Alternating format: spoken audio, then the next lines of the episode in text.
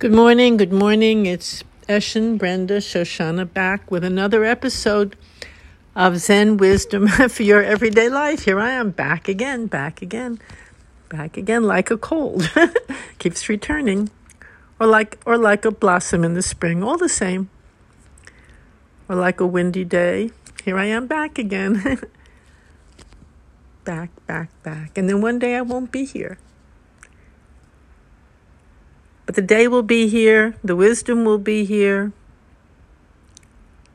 which we call in Zen practice the Dharma. And I'll be here in a different form completely. Of course, we can never disappear. We keep just transforming, transforming, changing, changing, changing.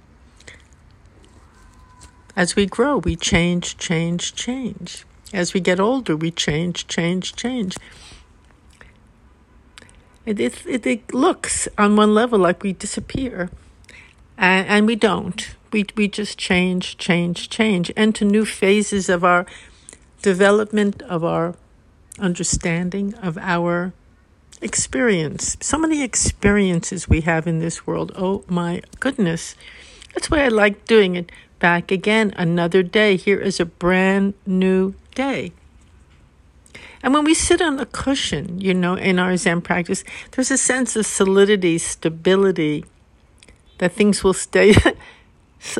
part of our experience is solid. We don't move. We don't try to change anything. We don't try to control anything. We, we become very still and silent and we allow then when we have that stability of our seat of being in our on our seat and sitting in our center we can really allow all the experiential changes that go on because there's a sense of stability and solidity. And it allows us to just be present then for the enormity of our life experience, the changes, the memories, like the constant clouds that float one way and then float another. Changing formations, but still the clouds. Sometimes you can see them, sometimes you can't. Sometimes they're puffy, sometimes they're very dim. Actually, it's very, very beautiful to look at life that way, like constantly changing formations, which certainly is true. It can be scary for some, and me too, at times, because we're not used to that. We're used to holding on, clinging, demanding that everything stays the same. There's such a wish for that. Well, and we keep repeating experiences because we want to things to stay the same. We want to hold on to what's come into our life, the people, the beliefs, the experiences, the memories. There's such a craving to hold on and maybe so we can really digest it, we can really understand it. But life itself, here it is, it comes and it is changed, and it changes, it changes, it changes. So, one of the great, great beauties and benefits of Zen practice is to learn how to allow all the change, not to be afraid of it, not to grab onto it, not to fight it off, but to just allow the clouds to come and go and come and go. And to be with that, to be with that, to experience them as they are now. And also then we would say, well, is there isn't there anything that's secure, that's stable, that's solid that I can count on won't change? A lot of people say that, including me, I've said that. What can I count on? What can I hold? In other words, that's another way of saying what can I hold on to? And in Zen, we say, open your hands, open hands. Dogen said, they said to him, when you came back from years of study to your country to bring the teachings with you, what, what did you bring? What did you get? Uh, from all these years of practice, what was it you attained? Was the question really. And Dogen very famously said, I came back with nothing but empty hands. Mm empty hands, open hands, not clutching, not holding on to anything, not grabbing, not pushing away, just empty. Here they are. Now, empty hands are flexible, they're fluid, they can feel If they touch, they can feel because they're not loaded up, they're not clenched. They can help if help is needed. They can caress. They, they can lift something up. They're very, very flexible and useful. You know, Zen practice is also very practical and very useful. Those empty hands, which is the same thing as open heart, no different. It's the part of us that will allow things to be as they are and will be flexible, will accord with what's happening right now and honor it and be with it and experience it and, and make an offering to it and give to it. Empty hands, they're open, they can make all kinds of offerings. All kinds of offerings. You know, in a sense, all the different spiritual practices and religious practices, they're always making offerings. You know, there's holiday celebrations, there's song, there's special foods, all different ways. Storytelling, many, many ways of making offerings. And they're all very beautiful. They're all very beautiful. It's what is your offering. And if you're not engaged in some kind of formal practice, that's okay. Your life is your offering, basically. Your life itself is an offering. What are you offering? What are you giving? How, how are you using your empty hands? planting flowers in the garden, a great offering when it's done with that mind, in that state of mind. Maybe somebody who walks by will be very uplifted. They'll enjoy the fragrance. You're giving the flowers a chance to bloom. Many, many, you know, it just depends on the state of mind. Whatever you do can be done as an offering, as a contribution. Of course, we do many things in other ways. We want something from it. Give me, I want something back. Give me something from it. Or I'm going to plant these flowers and rip them up out of the ground and, and make it, put it on my table right away. Or I want my garden to be prettier and better and, than somebody else's. There's all kinds of states of mind. So the ultimate state of mind of giving and is making a big offering. Our state of mind is so important when we empty it out of that greed, that competitiveness, that harshness that lives at times within all of us. It's part of the human condition. You know, we think other things out there are making us so unhappy, blame this, blame that, but actually it's our own greed, our own state of mind that is, is doing the harm. And, and so in Zen practice, what we really do, we, we empty it out. And how do we do that? By becoming aware of it, noticing it, seeing it, letting it go. we don't even have to let it go. As soon as we see it and are aware of it, it goes. We see it without judging it, without hating it, without blaming ourselves or somebody else. We just keep seeing it, feeling it. By seeing it, I mean we we, we feel it, we experience it, we're aware of it, and then it leaves like a cloud.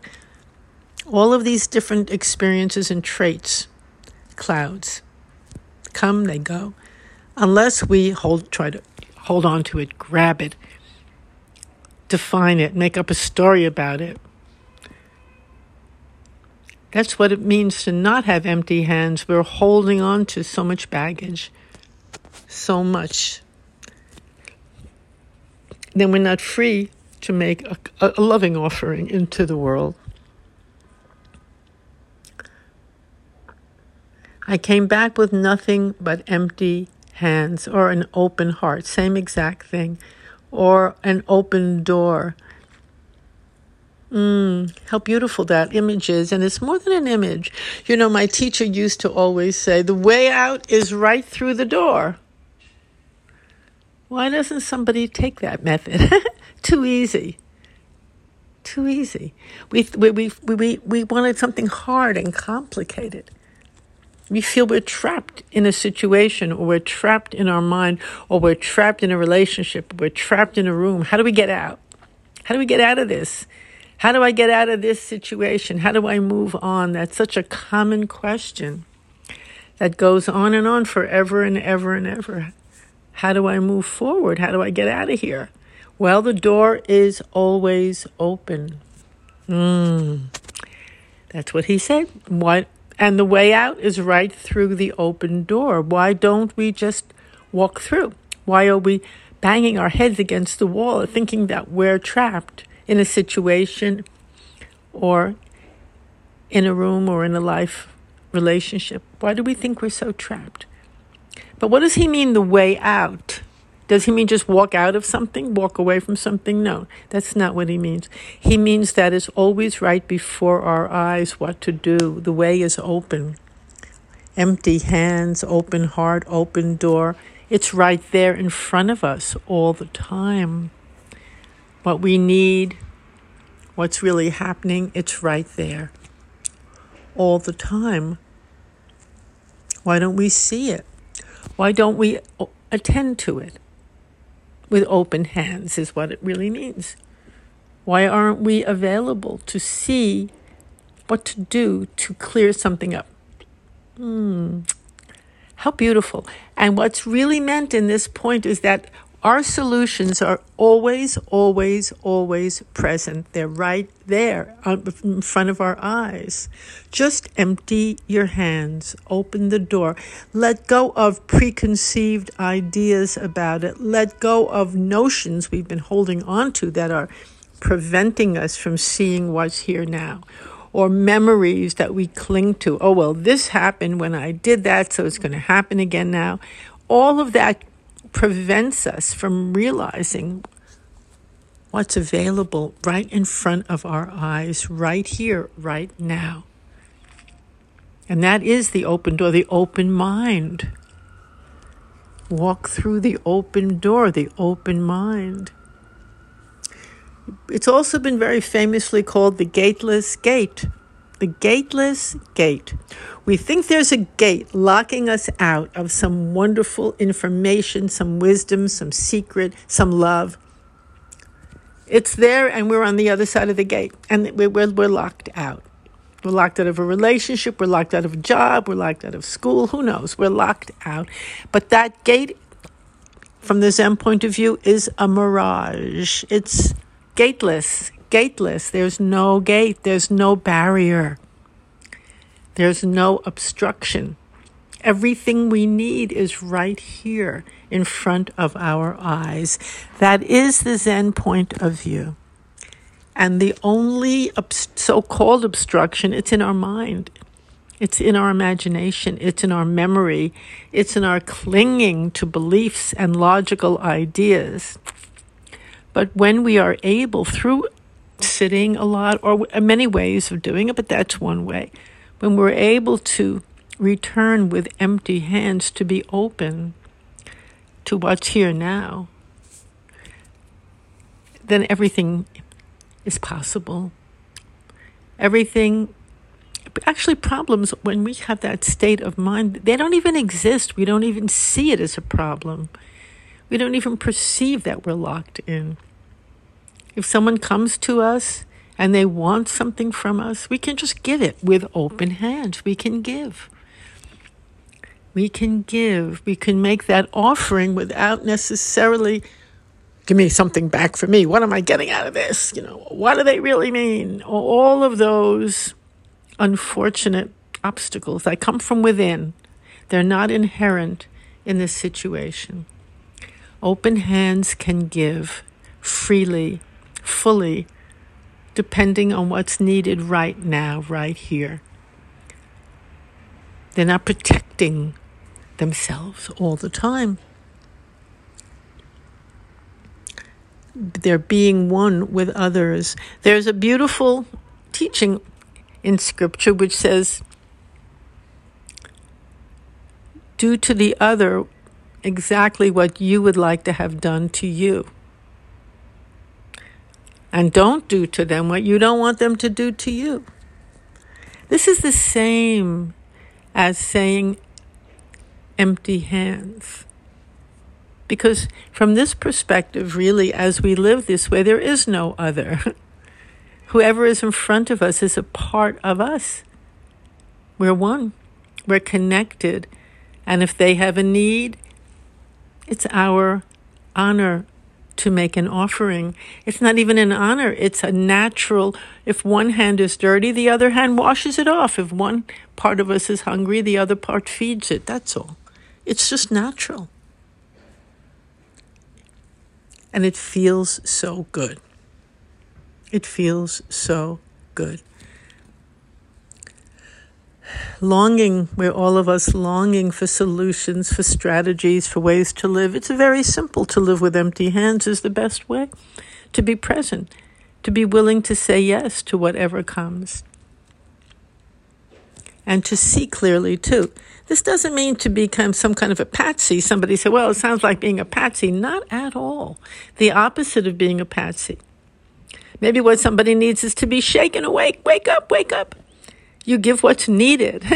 you see what's needed. When your mind is clear and your heart is open, you see through a lot of the tricks and games and you see what's needed and you can give it easily.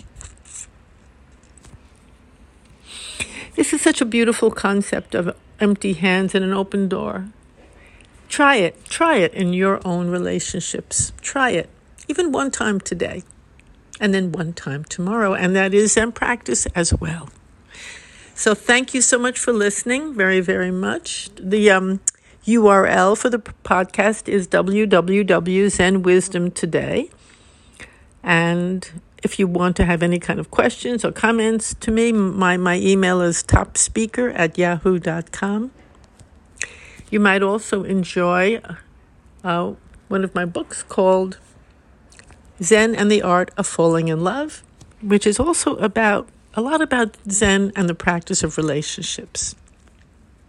Okay, so thanks for listening, and look how quickly, look how quickly the time goes. And I'm signing off for today. Have a wonderful day. Bye bye.